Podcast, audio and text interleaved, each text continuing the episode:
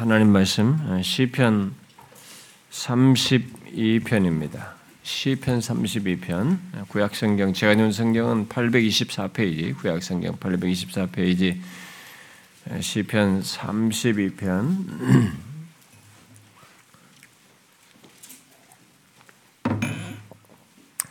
우리가 오늘 살필 말씀은 이제 5절인데요. 앞서서 살핀 1절부터 5절을 쭉 연결해서 같이 보도록 하십시다. 32편 1절부터 5절 함께 읽겠습니다. 시작. 허물의 사함을 받고 자신의 죄가 가려진 자는 복이 있도다. 마음에 간사함이 없고 여호와께 정죄를 당하지 아니하는 자는 복이 있도다. 내가 입을 열지 아니할 때 종일 신음함으로 내 뼈가 쇠하였도다. 주의 손이 주야로 나를 누르시오니 내 진액이 빠져서 여름 가뭄에 마름같이 되었나이다. 내가 이르기를 내 허물을 여호와께 자복하리라 하고 주께 내 죄를 아뢰고 내 죄악을 숨기지 아니하였더니 곧 주께서 내 죄악을 사하셨나이다. 내가 이르기를 내 허물을 여호와께 자복하리라 하고 주께 내 죄를 아뢰고 내 죄악을 숨기지 아니하였더니 곧 주께서 내 죄악을 사하셨나이다. 아, 우리는 지금 하나님과의 이 관계의 진실함을 묻고 회복하여 갖기 위해 걸림돌이 되는 이 죄를 개인적으로 공동체적으로 회개하는 아, 시간을 갖고 있습니다. 하나님은 이런 시간을 통해서 분명 어, 은혜 줄 자에게 은혜를 주시라고 어, 믿습니다. 그러나 항상 그러셨듯이 어떤 이유에서든 하나님의 말씀을 겸손히 또 진실하게 받지 않는 사람은 은혜를 경험하지 못합니다. 하나님께서 우리에게 은혜를 기계적으로 비인격적인 그런 방식으로 주시는 분이 아니고 인격적인 관계 속에서 주시기 때문에 그렇습니다. 그래서 바라기는 아, 성령께서 감화 감동하시는 것 속에서 순전하게 반응하는 우리 모두가 되어서 그런 은혜를 덧입기를 소원합니다. 아, 우리는 지난 시간에 허물의 사함을 받고 자신의 죄가 가려지고 어, 그 여호와께 정죄를 당하지 않는 자가 복이 있지만 그것을 누리지 못하는 시인의 모습을 이렇게 3절과 4절을 통해서 보았습니다. 특히 그 복됨을 누릴 수 있는 조건, 바로 하나님과의 관계 속에 있지만 자신의 죄를 자백하지 않음으로써 못 누리는 이 시인의 모습을 이게 3절과 4절을 통해서 보았습니다. 죄를 자백하지 않고 있을 때 시인은 종일 신음하며 자기 뼈가 쇠해졌다라고 했습니다. 그리고 진액이 마르는 그런 경험을 했습니다. 그래서 시인은 마침내 입을 열게 되죠. 어, 열었는데 그것을 그는 주의 손이 자기를 이렇게 누르시는 것으로 어, 그래서 징계하심으로 있게 된 것이다라고 이렇게 말을 했습니다. 우리는 그 내용을 통해서 하나님의 백성된 자가 이게 죄를 자백하지 않고 숨기려고 할 때 어떤 일이 있게 되는지를 이렇게 보게 됩니다. 그 죄를 하나님께 자백하지 않고 고집을 부리는 것에 대해서 하나님은 이게 무관심과 사랑 없음으로 대하지 않고 어, 징계하심으로 우리들을 이끄신다는 것입니다. 그래서 시인은 자신의 죄에 대해서 입을 열지를 않았지만 하나님의 손이 누르시는 것을 경험하면서 그것이 너무 무겁다라는 말로부터 시작해서 입을 열었습니다. 그리고 마침내 오늘 우리가 살피려고 하는 이제 5절에서 이제 보듯이 더 이상 자기 죄를 덮으려는 노력을 멈추고 자백하기에 이르렀습니다. 자기 고집과 자존심과 자기 죄를 스스로 해결하고자 하는 어떤 어, 자기 교만과 자기 우상화를 내려 놓았고 아, 오직 하나님의 인자와 극률만을 구하는 모습을 마침내 드러내었습니다. 우리는 오늘 본문에서 우리들이 죄를 자백하지 않고 아, 무관심을 하든 아, 고집을 부리든 예, 그 상태에서 하나님께서 이게 죄를 자백하게 될 때 어떻게 되는지 그 은혜로운 결말을 오늘 본문에서 보게 됩니다. 그러나 우리는 이 내용을 너무 쉽게 이렇게 이런 내용을 성경을 읽을 때 너무 쉽게 이렇게 빨리 결론으로 가려고 하지 말아야 됩니다. 마치 이게 하나의 공식처럼 이런 것을 이해하려고 하면 안 됩니다. 아, 이런 일은 인격적인 반응 속에서 갖는 것이기 때문에 그런 교감, 공감이 우리에게 먼저 있어야 됩니다. 그래서 가볍게 이렇게 생각을 하면 안 됩니다. 우리는 이 시인이 어, 내적으로 어떤 과정을 거쳐서 하나님께 죄를 자백하게 됐는지를 우리는 세세하게는 알 수가 없어요. 그러나 어, 자신이 입을 열지 아니할 때 겪는 고뇌 속에서 주의 손이 누르신다는 것을 알고 그것을 말하는 과정 속에서 주께 죄를 구하지 않고는 안 되겠다는 마음을 가졌던 것으로 보입니다. 아, 그러나 이제 그런 거룩한 소원은 하나님께 죄를 자백해야 되겠다라고 하면서 오늘 본문과 같은 이런 거룩한 소원, 하나님께로 향하는 반응은 우리의 본성으로부터 나오는 것은 아닙니다. 그것은 성령님께서 감화 감동하시는 것 속에서 있는 일입니다. 어떤 사람들은 이런 그런 내면의 역사 또는 이런 하나님 앞에 죄를 자백하며 거룩한 방향성, 소욕을 드러내는 이런 과정을 자기가 맘만 먹으면 할 수 있는 것처럼 생각하는 사람들이 있습니다. 아, 아닙니다. 하나님께 죄를 자백하고자 하는 마음, 그런 거룩한 역사는 성령의 감동하심이 없이는 가능하지 않습니다. 만일 누가 아, 그런 일을 이런 어, 죄를 자백하는 것에 대한 이런 외적인 행위를 성령의 감동함이 없이 가졌다면은 그는 금방 자신의 그죄 자백이 진실치 않다는 것을 드러낼 것입니다. 하나님께서 이렇게 죄를 사하셨다라는 이 결론을 우리가 여기 본문에서 보게 되는데 그런 결론은 성령께서 역사하셔서 시인이 진실하게 죄를 자백했다는 것을 말해주는 것입니다. 우리는 그 사실을 알고 이 본문의 내용을 이제 봐야 합니다. 자, 그러면 입을 열지 아니하던 시인이 자신이 힘들다고 말하는 것을 넘어서 하나님께 죄를 고하면서 어, 이게 죄를 사하시는 하나님의 은혜를 경험하는 이 복된 내용의 그 내막의 구체적인 그 회개 자백하는 그 과정의 구체적인 내용을 본문을 좀 통해 상세히 들여다보면은요. 아, 먼저 우리는 이 시인이 죄를 자백하는 것과 관련해서 말하는 이 본문에서 앞에 1절과 2절에서 죄와 관련해서 말했던 세 단어가 있었죠. 우리가 살폈잖아요. 음, 어, 그 바로 세 단어가 오늘 본문에 똑같이 등장하고 있다는 것을 먼저 주목할 필요가 있습니다. 우리가 1절과 2절에서 죄와 관련된 세 용어를 히브리 말로 각각 다른 말을 썼는데 허물, 죄, 정죄라는 말로 번역된 말을 이렇게 썼습니다. 그런데 그 똑같은 세 단어를 여기서는 허물, 죄, 죄악으로 번역해서 똑같이 쓰고 있습니다. 시인은 자신이 하나님과의 관계에서 누려 마땅한 허물의 사함을 받고 죄가 가리어지고 정죄를 당하지 않는 자의 복됨은 그것을 실제로 경험하며 누리게 되는 것을 본문에서 증거해 주고 있는 것입니다. 똑같은 단어의 그 죄에 관련된 말을 여기서 똑같이 반복하면서 실제로 그렇다는 것을 자기가 경험하고 누리고 있는 것을 밝혀주고 있습니다. 아, 이 본문에서 세 가지 용어로 자신의 죄됨을 하나님께 고하고 사함받는 그런 특별함을 경험하는 것을 지금 말해주고 있기 때문에 그렇습니다. 이 시인은 허물, 죄, 정죄로 말하는 그 죄를 범하고 입을 열지 아니함으로써 뼈가 쇠하고 진액이 마른 것 같은 경험을 하고 있었죠. 예, 그러나 죄를 자백함으로써 그 세 가지 모두를 용서받는 경험을 하고 있는 것을 오늘 본문에 말해주고 있는 것입니다. 진실로 그래서 이 사실을 통해서 진실로 복이 있다라고 말하는 아, 복이 있는 것이 이것이구나라는 것을 여기서 증거해주고 있는 것입니다. 자 그런데 잘 보십시오. 이 복됨을 어떻게 누리게 되는가라는 것입니다. 어떻게 누리고 있습니까? 바로 죄를 자백함으로써입니다. 오늘 본문에서 먼저 우리가 주목할 사실은 이겁니다. 이 복됨을 1절과 2절에서 말한 이런 자의 복됨을 죄를 자백함으로써 누리고 있습니다. 앞서 살핀 그 우리가 지난주에 살폈던 3절과 4절은 죄를 고백하지 않을 때 어떤 일이 일어나는지를 말했는데 본문은 죄 고백을 했을 때 어떤 일이 일어나는지를 말해주고 있습니다.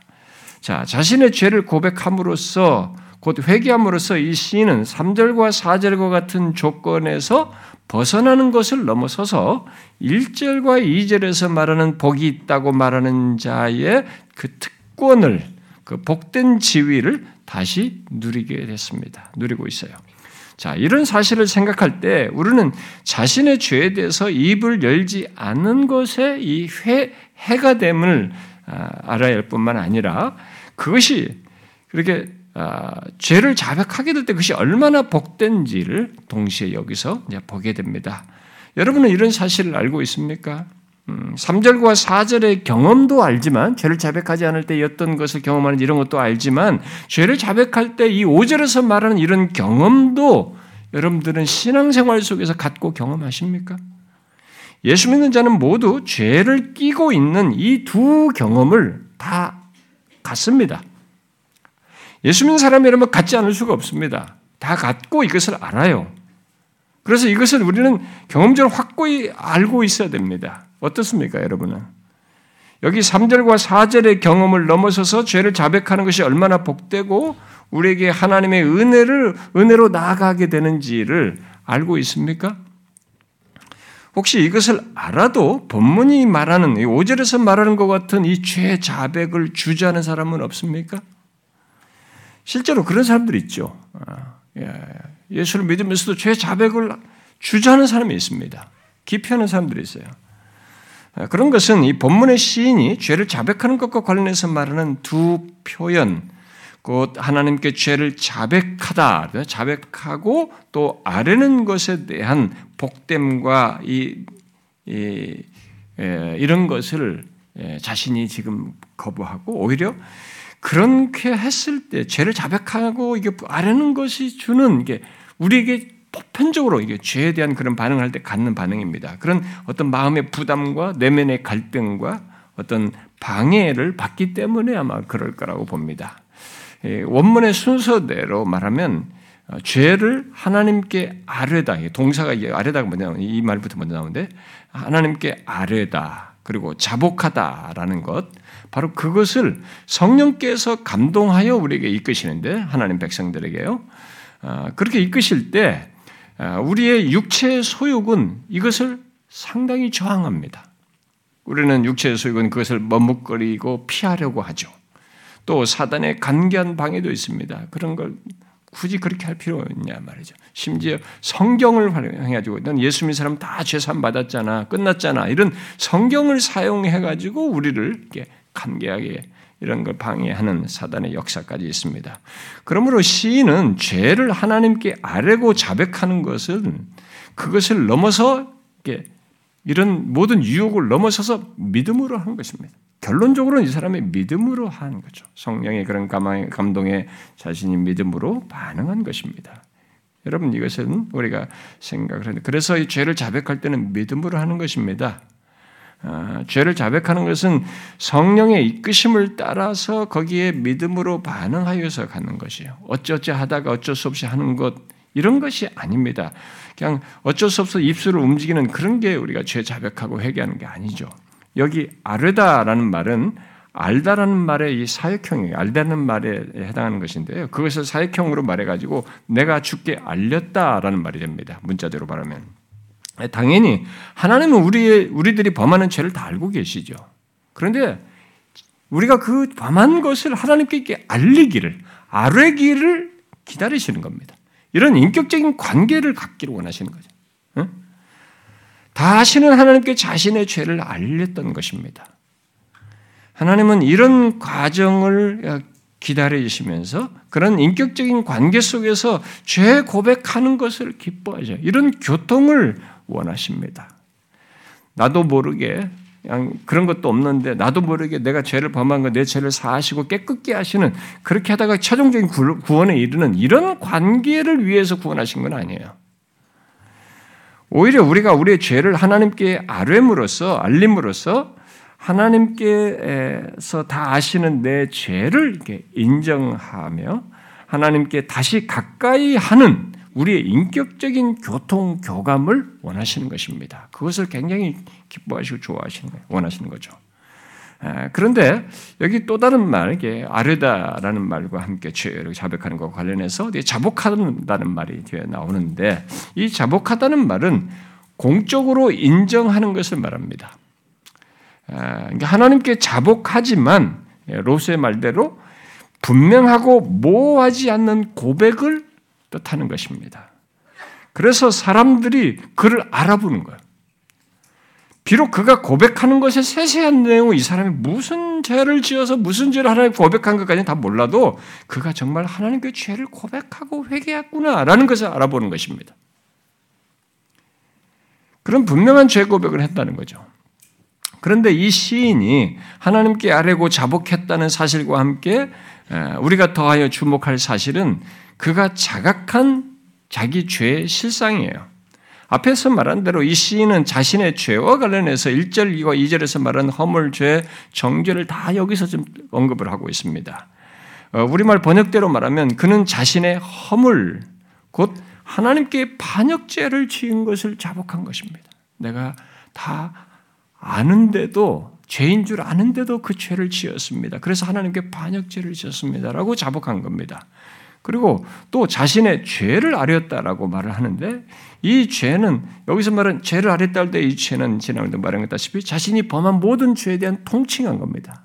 뭐 우상 숭배며 모든 거며 자기 어떤 관계며 모든 우리들이 범하는 다양한 죄들을 통칭한 겁니다. 그러니까 자신들이 자신이 이런 죄를 하나님 앞에 범했다고 아는 것입니다. 그뿐이 아닙니다. 그는 자신의 죄악을 숨기지 않고 그것을 하나님께 고백했음을 시사하는데 여기 죄악으로 번역된 말은 2절의 정죄를 말하는 것입니다. 그때 여러분 2절의 이 정죄를 말할 때 이 정죄로 번역된 말이 어떤 걸로 성경에서 번역되는지 제가 얘기했죠. 죄악, 죄벌, 죄책, 형벌, 죄짐 이런 단어로 성경이 다 번역됐다면 똑같은 단어를요. 그래서 본문은 이제 그것을 죄악으로 번역한 겁니다. 그런데 이 말은 그래서 이 말의 뜻이 뭔지 얘기했잖아요. 죄 책임이요. 결국 형벌을 포함한 정죄를 뜻하는 것입니다. 그렇다면 여기 죄악을 숨기지 아니했다는 것은 무엇을 말하겠어요? 그것은 자신이 범한 죄에 대한 책임을 인정한다는 것입니다. 이렇게 시인은 자신의 죄를 하나님께 알렸고 자신이 하나님께 반역죄를 지었다고 하나님께 자복한 것입니다. 그리고 더 나아가서 자신이 범한 죄에 대한 책임, 곧 하나님께서 처벌해 마땅한 죄라고 하는 것을 인정한 것입니다. 이 시인이 입을 열지 아니하던 조건에서 하나님께 죄를 자백했다는 것은 그렇게 진실하게 죄를 자백했다는 것이고 자신이 범한 죄를 두루뭉실하게 처리하지 않고 분명하게 자각하여 자백했다는 것을 말해줍니다. 우리는 이 시인의 죄가 용서받았다는 그 복된 사실에 앞서서 그가 그것을 위해서 어떻게 죄를 자백했는지를 주목해야 하는 것입니다.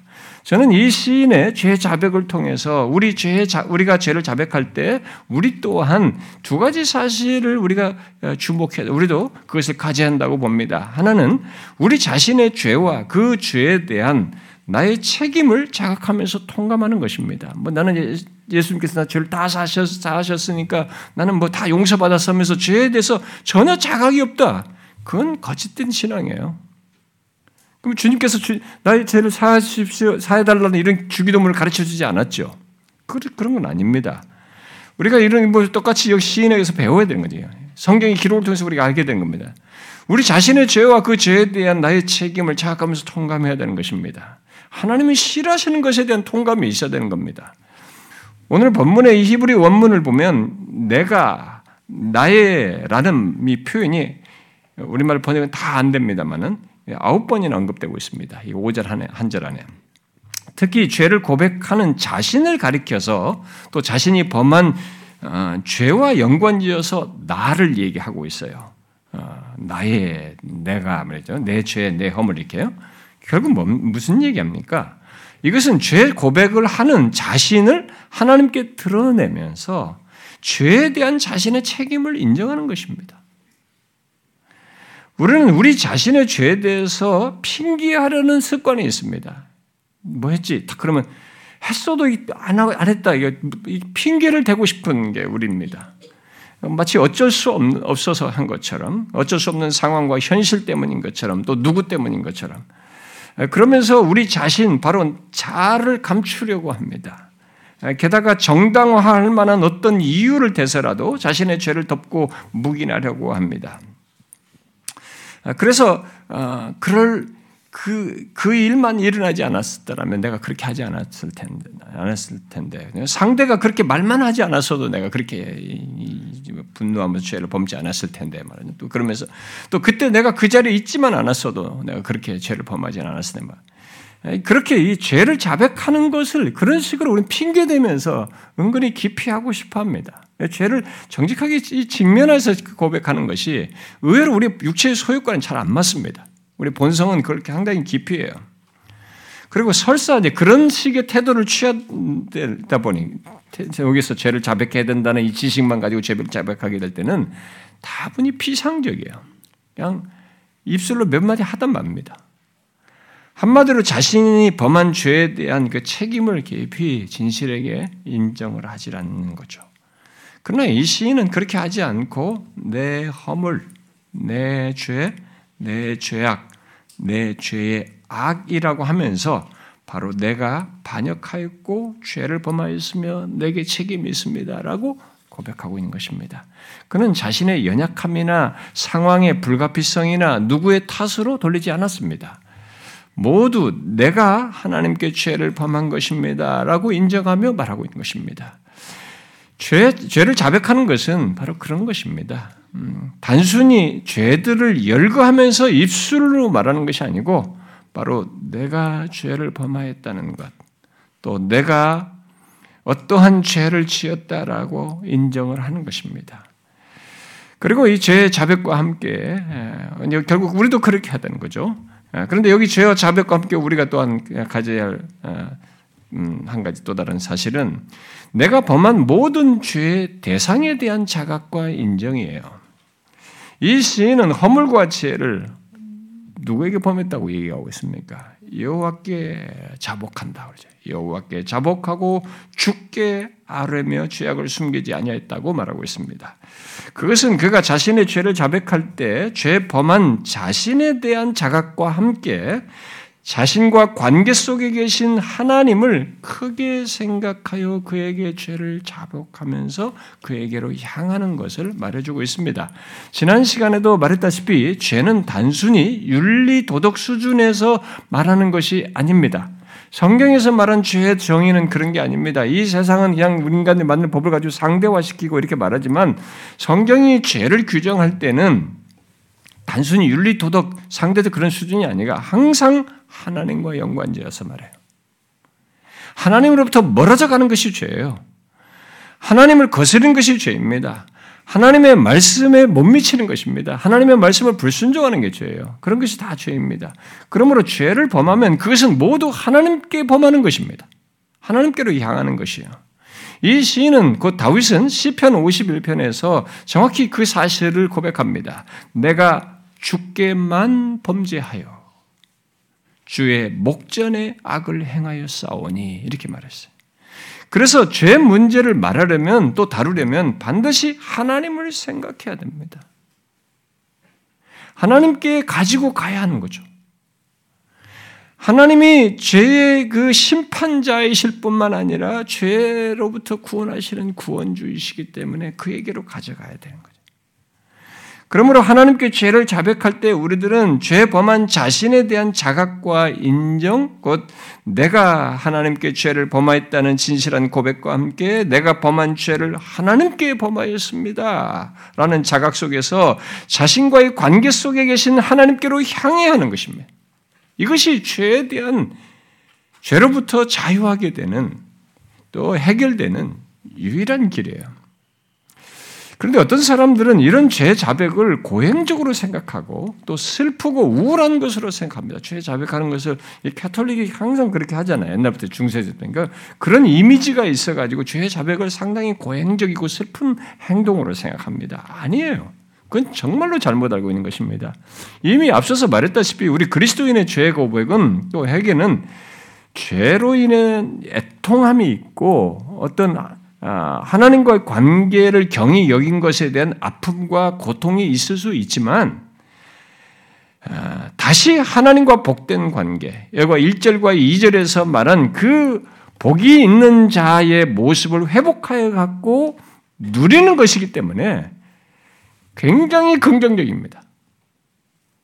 기쁘고 복된 것입니다.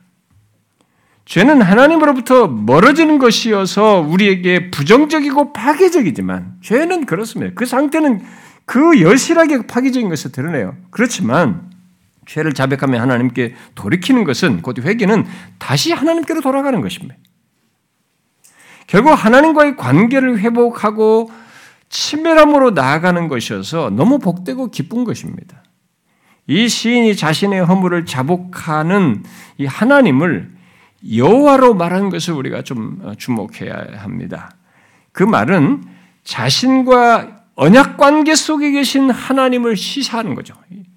내가 누구에게 일반적으로 하나님 그 통칭할 때 하나님 이렇게 말했지만 여호와께 자복한다라고 했을 때는 자신과 언약 관계 속에 계신 하나님께 자신이 번역 반역죄를 지었다는 것을 자복하겠다는 건 말로서 자신과 언약 관계 속에 계신 하나님께 대한 어떤 신뢰를 가지고 있는 것입니다. 그래도 그렇게 하면 거기에는 하나님의 그 헤세드가 있는 거죠. 어? 신실한 사랑이 있다는 것을 믿고 고백을 하고자 하는 것입니다. 비록 내가 하나님께 반역죄를 짓고 여타의 죄들을 지어서 죄책을 숨길 수 없지만 내가 하나님께 죄를 자백할 때 하나님은 허물을 사하시고 내 죄를 가리우시고 정죄당하지 않도록 하실 수 있는 하나님이시다는 것. 바로 언약 가운데 계신 하나님이시다라는 신뢰를 가지고 그에게 고백하는 것입니다. 여기 내가 말하기를 내 허물을 여호와께 자복하리라라고 말한 것은 그런 하나님께 대한 믿음과 반응 그런 결심을 시사하는 거죠. 마치 탕자가 내가 아버지에게로 가서 죄를 지었습니다라고 고백하고 나를 그저 품꾼의 하나로 봐달라고 하겠다라고 마음을 갖고 그에게로 돌아가는 것, 돌아가려고 하는 것과 같은 것입니다. 여러분 아십니까? 우리들이 죄를 자백하며 하나님께로 향할 때 그 하나님이 우리에게 어떤 반응을 하시는지 아세요? 여러분들 이런 것을 좀 경험적으로 가지고 계시나요? 아버지께 돌아가서 죄를 지었다고 고백할 결심을 갖고 돌이키는 탕자의 그 어, 아버지가 그대로입니다. 그걸 보시면 그걸 보시면 돼. 바로 아버지와 같은 분이심을 우리에게 경험하게 하는 것입니다. 어떻게 했습니까? 탕자가 돌아올 때 그를 멀리서 보고 달려갔어요. 끌어안으시는 아버지입니다. 이 시인은 죄를 자백하는 자신에게 하나님께서 어떠하신지를 알고 믿었습니다. 기꺼이 받아주시는 것을 알고 있었던 거죠.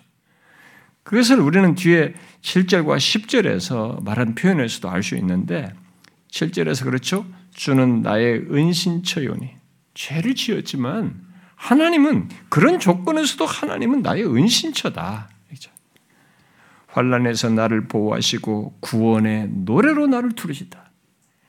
구원의 노래로 죄 있는 사람에게도 하나님은 구원의 노래를 두르시는 분이시다. 그러니까 하나님께서 자신을 결국 구원하여서 그것을 찬송하게 하신다고 믿은 것입니다. 그리고 10절에서 여호와를 신뢰하는 자에게는 인자하심이 두루린다, 두루린다 그랬어요. 여호와를 신뢰하며 죄를 자백하는 자신에게 하나님께서 인자하심을 두루시어서 받아주신다는 거죠. 또 다윗은 시편 51편에서 죄를 자백할 때 자신이 의지하고 붙드는 것이 무엇인지를 이렇게 말하죠. 하나님이여 주의 인자를 따라 하나님의 햇새들을 따라서 내게 은혜를 베푸시며 주의 많은 긍휼을 따라 내 죄악을 지워 주소서. 하나님의 무엇에 호소하여서 죄를 자백합니까? 주의 인자와 많은 긍휼이에요. 죄를 자백할 때 우리가 기댈 수 있는 것은 이런 하나님의 햇사대요. 성실하신 사랑이에요. 언약적인 사랑이죠. 그런 하나님이에요. 언약 언약의 성실하신 여호와의 인자와 많은 긍휼입니다. 넘치는 긍휼이죠. 그런데 여러분, 그런 하나님을 믿고 의지하며 죄를 자백한 시인에게 그러면 결국 어떻게, 어떤 일이 있게 됐습니까? 진실로 하나님은 인자하심과 크신 긍휼을 베푸셔서 그의 죄악을 사하셨어요. 이게 이제 오늘 본문에서 놀라운 사실입니다. 죄악을 숨기지 아니하였더니 곧 주께서 내 죄악을 사하셨나이다. 하나님은 이 시인의 진실한 회개에 주저하지 않았습니다. 곧 내 죄악을 사하셨나이다. 마치 돌아오는 탕자를 기다렸다가 돌아오자 그를 향해 달려가서 어? 안으시고 받아준 아버지처럼 이 시인의 죄악을 곧 사하셨어요. 즉시로 사하셨습니다. 여러분은 내 죄악을 숨기지 않고 하나님께 자백했을 때, 곧 주께서 내 죄악을 사시는 그 하나님이신 것을 아십니까? 여러분, 이런 하나님을 경험하십니까?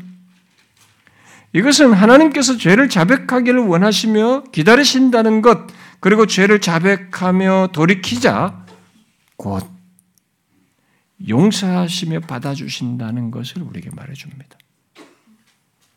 언제 이런 하나님을 경험하는 것입니까? 그런데 이 시인이 지금 이런 하나님을 지금 언제 경험하고 있는 것입니까? 죄를 자백할 때예요. 죄를 자백할 때. 숨기고 입을 열지 아니할 때는 그런 하나님을 경험하지 못했습니다. 그게 3절 4절 얘기 아니에요? 그런데 여기 그런데 여기 그래서 이 숨기다라는 이 말이 1절에 가리다는 말과 같은 말이거든요. 죄를 가리다는 말과. 그래서 우리가 죄를 숨기지 않고 가리지 않고 고백을 했을 때 하나님께서는 우리의 죄를 숨기시고 가리셔요.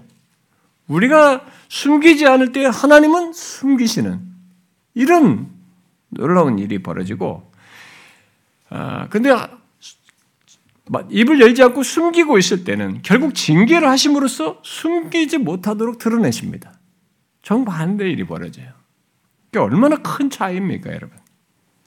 이것이 하나님과 우리 사이에서 죄와 관련해서 갖는 특이한 경험입니다. 하나님의 백성들, 하나님과 관계 속에 있는 사람들의 특이한 경험이에요. 특히 우리가 죄를 숨기지 않고 자백할 때 하나님은 우리 죄뿐만 아니라 이 죄책을 이렇게 사하시는 그런 경험을 갖게 하십니다. 여기 죄악을 사하셨다라는 이 말에서 죄악은 앞에 내 죄를 아시고 할 때 이 죄라는 히브리 말과 또 죄악을 숨기지 아니했다라는 것의 죄악이라는 히브리 말 두 개의 히브리 말, 죄와 관련된 두 개의 히브리 말을 이렇게 함께 한 말로 번역한 겁니다. 우리나라 말에. 그래서 문자적으로 번역하면 내 죄의 죄악을 또는 내 죄의 죄책을 사하셨나이다입니다. 이 번역을 정확하게 하면 결국 하나님께서 이 시인의 죄를 사하셨을 뿐만 아니라 그 죄로 인한 결과, 곧 죄책과 벌까지도 사하셨다는 것을 말해주는 것입니다. 이것은 하나님의 용서가 어떤 것인지를 우리에게 말해주는 것이죠. 하나님은 우리의 죄만 용서하시고 죄책 또는 형벌을 용서하시는 것, 용서하지 않는 그런 일을 하시지 않는다는 겁니다. 그것은 처음 예수 믿을 때도 그렇고요. 믿는 자가 죄를 자백할 때에도 이런 경험을, 이런 확인을 하게 하는 것입니다. 그러신 분이시다는 것을. 이것은 우리에게 놀라운 사실이에요. 그래서 사도 요한은 예수 믿는 우리들이 죄를 자백할 때 우리에게 두 가지를 있게 된다라는 것을 말하는 거죠. 무엇입니까? 하나는 믿부신 하나님, 그 친실하신 그리고 의로우신 하나님께서 우리의 죄를 사신다 이렇게 말했고 또 다른 하나는 죄를 자백한 우리를 모든 불의에서 깨끗게 하신다는 겁니다. 정죄와 죄책과 죄벌을 어, 죄벌을 제거하시는 것을 넘어서서 그 죄로 인한 그 어떤 흔적도 남지 않게 하시는 겁니다. 우리가 죄를 자백할 때 이런 일이 있는 거죠. 이런 얼마나 놀라운 일입니까?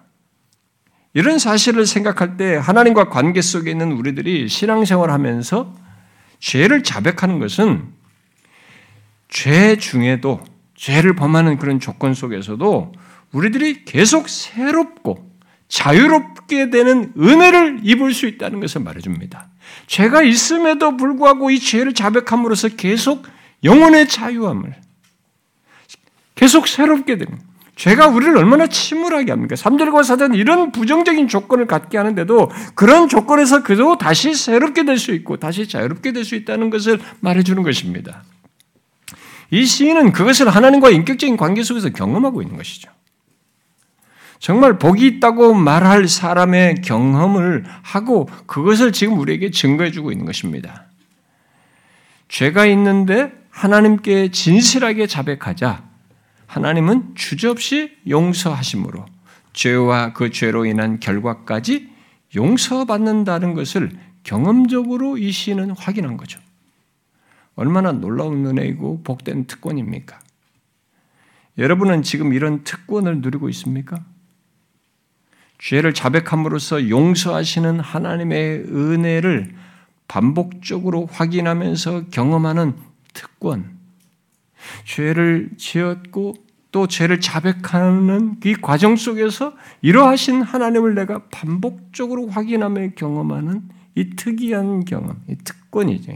이런 엄청난 특권을 누리고 있느냐는 거예요. 어떻습니까?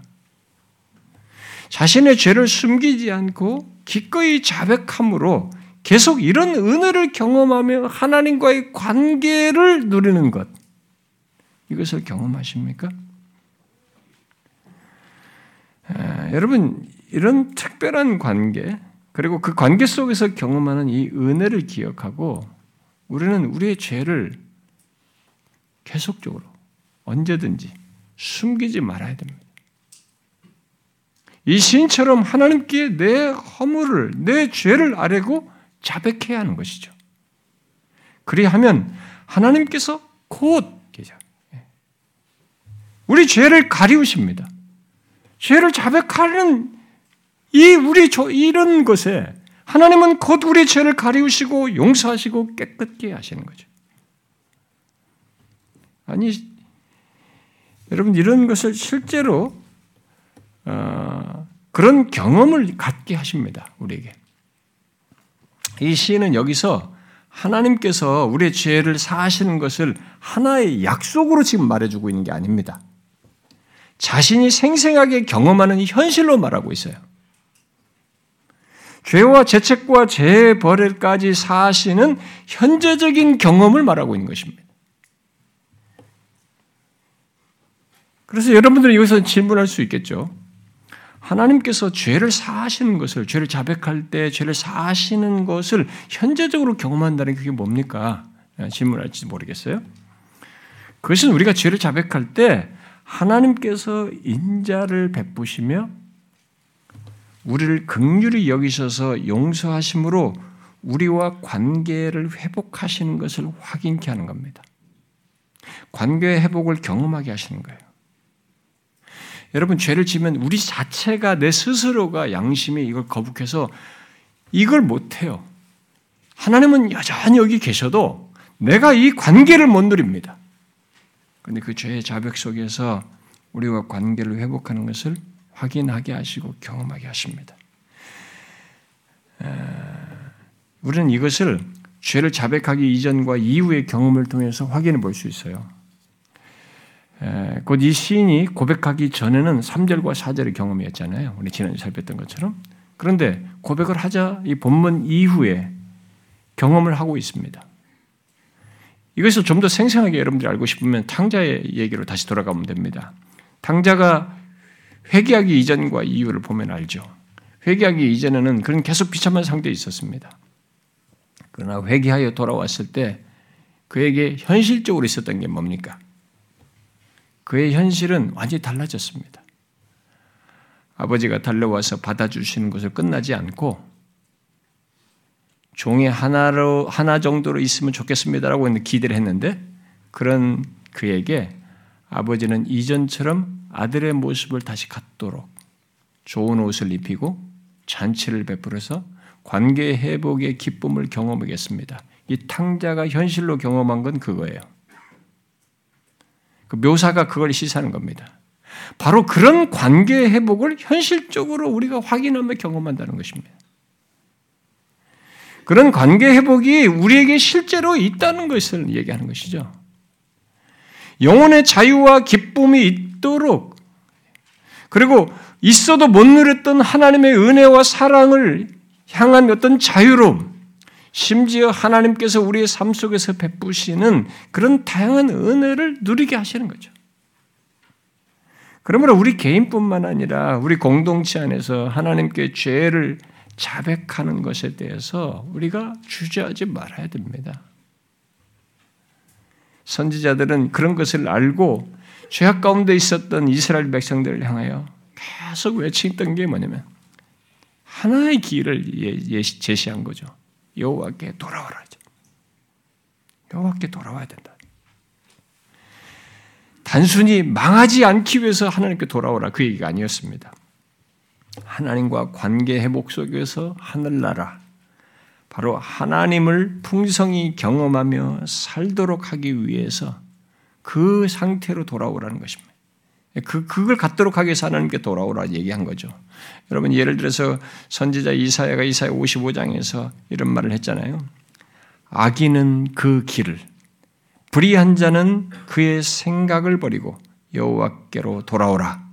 그리하면 그가 극률이 여기시리라. 우리 하나님께로 돌아오라. 그가 너그럽게 용서하시리라. 그렇습니다. 아무리 악인이라도 하나님께 돌아오면 하나님은 극률이 여기셔요. 너그럽게 용서하십니다. 우리와의 관계를 그렇게 해서 회복하시는 거죠. 설사 우리의 죄가 흉악하여도 하나님께 돌아오면 하나님은 너그럽게 용서하시는 거예요. 심지어 하나님은 우리들이 또다시 죄를 자백해야 하는 그 조건에 처한다 해도 우리가 다시 죄를 진실하게 자백하면 미쁘시고 의로우사 우리의 죄를 사하시고 깨끗게 하십니다. 속 없는 하나님이 아니에요. 그저 우리가 이해 못할 정도로 우리와의 관계에서 신실하시며 언약적인 사랑을 그렇게 나타내시는 것입니다. 다시 죄를 자백하더라도 다시 사하시며 깨끗게 하시는 이 일을 하나님께서 그렇게 신실하심을 나타내신 거죠. 언약적인 사랑을 가지고 하나님은 죄를 자백하는 우리를 향해서 기꺼이 그러기를 원하십니다. 하나님은 우리의 범한 죄에 대해서 그의 상한 행동과 의로운 모습을 가진 뒤에 자백하면 내가 그렇게 해주겠다 이렇게 말하잖아요. 그 조건에서도 자백하는 것으로 받아주셔요. 이게 우리에게 놀라운 겁니다. 우리 세상적인 이치를 가지면 그래도 조금 뭔가 하고 난 다음에 이렇게 하면 받아줄 것 이렇게 생각하는데 성경이 그렇지 않아요. 오늘 본문도 곧 사하셨다고 이렇게 말하잖아요. 본문의 시인처럼 숨기지 않고 진실하게 죄를 자백하는 것으로 하나님은 그렇게 하십니다. 그러므로 여러분, 죄를 자백하는 것을 주저하지 말아야 됩니다. 숨기지 마셔야 돼요. 여러분, 예수 믿는 우리가 가진 특권이 얼마나 복되고 부유한지 이것을 통해서 알게 됩니다. 이것을 죄를 자백하는 것을 통해서 경험하는 것입니다. 이 땅에 사는 사람, 죄 중에 태어난 사람, 예수 그리스도의 피로 구속함을 다 받은 사람임에도 불구하고 우리 땅을 사는 동안 우리는 죄라는 것에서 벗어나지 못합니다. 그리고 우리들 중에 상당수는 죄가 죄인지도 잘 모릅니다. 자각도 잘 안 합니다. 또 안 하려고 합니다. 어떤 사람은 성경을 사용해서 안 하려고 합니다. 다 구속받았으니까, 다 용서받았으니까, 이러면서 안 하려고 합니다. 그러면 하나님이 그리스도의 피로 다 용서하고 그 다음부터 죄진 것은 죄도 취급도 안 하면서 마음도 안 상할 것 같습니까? 여러분 예수 믿으면서 하나님 관계에서 죄를 범할 때 우리 조건이 어떻습니까? 일단 마음은 멀어진다고 하나님 앞에서. 그리고 죄된 조건에 있으면 우리가 얼마나 형식적입니까? 근데 그런 것을 아 문제가 없다면서 그냥 좋은 관계라고 할수 있습니까? 여러분 우리가 사랑하는 관계 속에서 그럴 수 있어요? 하나님과의 관계는 인격적인 관계입니다. 이 죄를 자백하는 문제에 대해서 이렇게 하시겠다고 하나님은 계속 제가 얘기하지만 하나님과의 인격적인 관계를 얘기하는 겁니다. 구속받은 자에게 자녀된 자에게 있는 관계를 얘기하는 거예요. 이 관계 때문에 이 죄를 자백하는 것입니다. 근데 이 죄를 자백하는 이 과정이 우리에게 놀라운 것입니다. 우리가 죄를 완벽하게 안 지을 수 있으면 좋겠지만 이 땅을 사는 동안에 죄가 있는 거예요. 공동체 안에서 툭툭 말을 내뱉고 자기 고집을 부리고 개인의 삶에서도 뭐 우리가 은밀하게 죄를 짓고 이런 죄가 있는 것입니다. 그런데 그런 걸 전혀 생각지 않고 예수님이 날 구원하셨으면 산다고 한번 생각해 보래요. 얼마나 형식적입니까? 찬송은 나이스하게 할지 몰라도 예배 앉을 때는 참 예배를 잘 들을지 모르지만 그의 중심은 점점점 쇠하는 것입니다. 하나님과의 관계 속에 이 사람의 진정성은 사라지는 것입니다. 여러분 제가 이 앞선 믿음의 선배들이 그래서 발견한 것 중에 하나는 제 질문이에요. 왜 이 사람은 내가 생각지 못한 이런 죄를 가지고 이렇게 예민하게 하나님 앞에 씨름했는가라는 질문이에요. 그래서 제가 깨달은 것이 있습니다. 그들을 보면서. 이 죄 자백의 깊이예요. 이 죄 자백의 진실함과 예민함의 정도는요. 하나님과의 관계의 그 예민함과 비례해 있어요.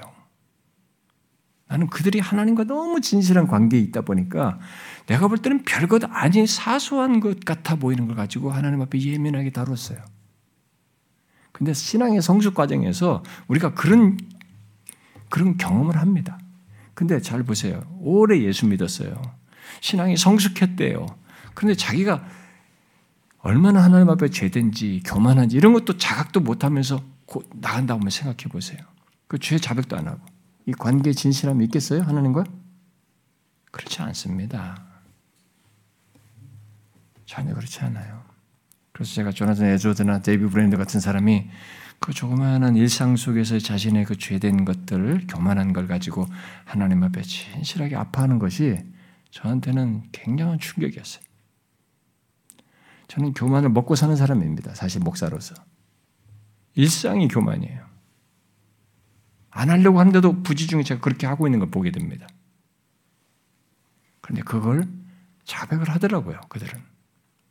그것은 하나님과 관계가 그만큼 진실한 것입니다. 그리고 죄 자백의 진정성과 이런 정직한 고백을 진실하게 예민하게 하는 것은 하나님과의 관계가 그만큼 진실하고 예민한 것입니다. 어? 그 성령의 역사에 예민한 것이죠. 하나님과 가까이 하고 있는 것입니다. 예수 오래 믿고 무슨 신학적인 지식을 갖고 많은 지식을 가지고 있다고 능사가 아닙니다. 그런 걸 가지고 다 정리하면서 자기 죄에 대해서는 못 보고 탁탁탁 막아두고 이렇게 하는 사람 그렇지 않아요. 그 사람은 하나님과 진실하지가 않을 것입니다. 제가 볼 때는. 여러분, 이건 엄청난 특권이에요. 하나님이 속 없는 분 같아 보입니다. 죄를 자백하는데, 아, 또 죄를 자백하면 또 용서한대? 하나님은 기꺼이 그러기 원했어요. 그 과정이 중요한 거예요. 이 과정 속에서 하나님이 기대하는 것은 하나님과 우리 사이의 관계의 인격적인 소통이에요. 관계의 누림입니다. 이것이 없으면 하나님과 관계가 형식적이 돼요. 인격적인 진실한 관계가 아닙니다. 우리가 부부 사이도 싸우고 부모 자식과 싸우고 다툼이 있을 수도 있습니다. 근데 그냥 그 싸운 대로 그대로 가버리면 이건 관계가 굉장히 서먹한 관계를 유지하지만 잘못을 시인했을 때는 이 관계 회복이라는 이 관계 속에 있다는 것을 서로가 교감하는 것입니다. 이 죄 자백이 그거예요. 이 반복이지만 이 반복 속에서 하나님은 기꺼이 반복적으로 용서하시기를 원하시는 것은 다른 것이 아닙니다. 속 없는 분이어서가 아닙니다. 그 언약적인 상생, 이 사랑을 무던히 생각 없이 베푸는 게 아닙니다. 그 과정 속에서 하나님과 우리 사이에 이 관계를 계속 갖는 거죠.